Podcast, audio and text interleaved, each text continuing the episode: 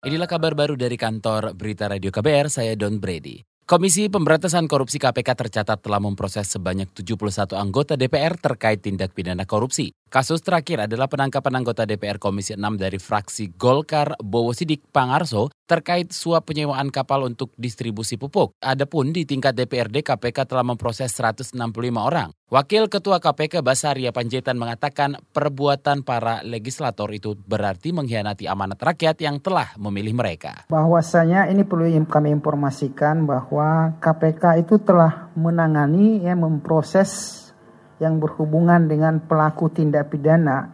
Itu jumlahnya sudah 236 orang terdiri dari para wakil rakyat. Baik itu tingkat pusat DPR ya itu ada jumlah 71 orang dan juga DPRD ada 165 orang yang para anggota dewan ini yang seharusnya mereka ini menjadi wakil rakyat harusnya menjaga amanah. Wakil Ketua KPK Basaria Panjaitan mengimbau agar para pemilih calon legislatif yang memiliki rekam jejak bersih. KPK juga meminta masyarakat menolak politik uang. Pemerintah berupaya menggenjot kembali perekonomian sejumlah wilayah di Sulawesi Tengah pasca gempa dan tsunami. Menteri Perindustrian Air Langga Hartanto mengatakan telah membangun beberapa fasilitas untuk mendorong pertumbuhan industri kecil dan menengah di antara pembangunan rumah produksi dan pelatihan mekanik motor. Daerah bencana termasuk Revitalisasi kan kami eh, fasilitas yang paling penting pertama itu di daerah Huntara itu adalah rumah produksi. Sehingga mereka bisa uh, mempunyai rumah untuk basis produksinya. Nah, Kementerian Perindustrian Indonesia sudah membantu 18 uh, eh, dan rencananya sampai 24 dan ada beberapa industri lain yang juga membantu. Dan tadi dalam pameran kami sudah lihat mereka berproduksi semuanya di dalam rumah produksi.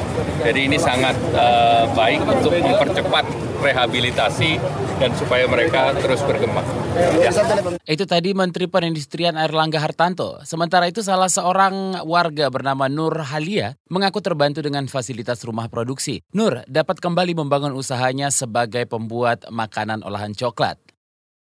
Pemerintah Indonesia mendorong pembentukan kerjasama global untuk mencegah pendanaan terorisme. Hal ini disampaikan Wakil Menteri Luar Negeri Indonesia Aim Fahir dalam debat terbuka Dewan Keamanan PBB di New York, Amerika Serikat. Fahir menegaskan kembali komitmen Indonesia dalam upaya pencegahan dan penanggulangan terorisme termasuk soal pendanaannya. Kata dia, aksi terorisme di kota Christchurch, Selandia Baru membuktikan bahwa tak ada satupun negara yang dapat terbebas dari ancaman terorisme. Indonesia menyambut baik pengadopsian resolusi PBB tentang pencegahan dan penanggulangan pendanaan terorisme.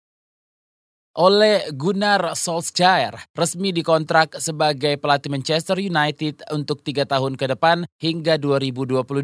Setan Merah bakal membayar 500 ribu pound sterling atau setara 9,3 miliar kepada klub Norwegia Molde sebagai kompensasi melepas pelatih bar berusia 46 tahun itu sebagai pengganti Jose Mourinho. Oleh Gunnar bakal dibayar 7 juta pounds per tahun. Bekas penyerang MU itu tak lagi jadi pekerja kontrak setelah memenangi 14 dari 19 pertandingan termasuk kemenangan atas Tottenham Hotspur di Liga Inggris, Arsenal dan Chelsea di Piala FA dan PSG di Liga Champion.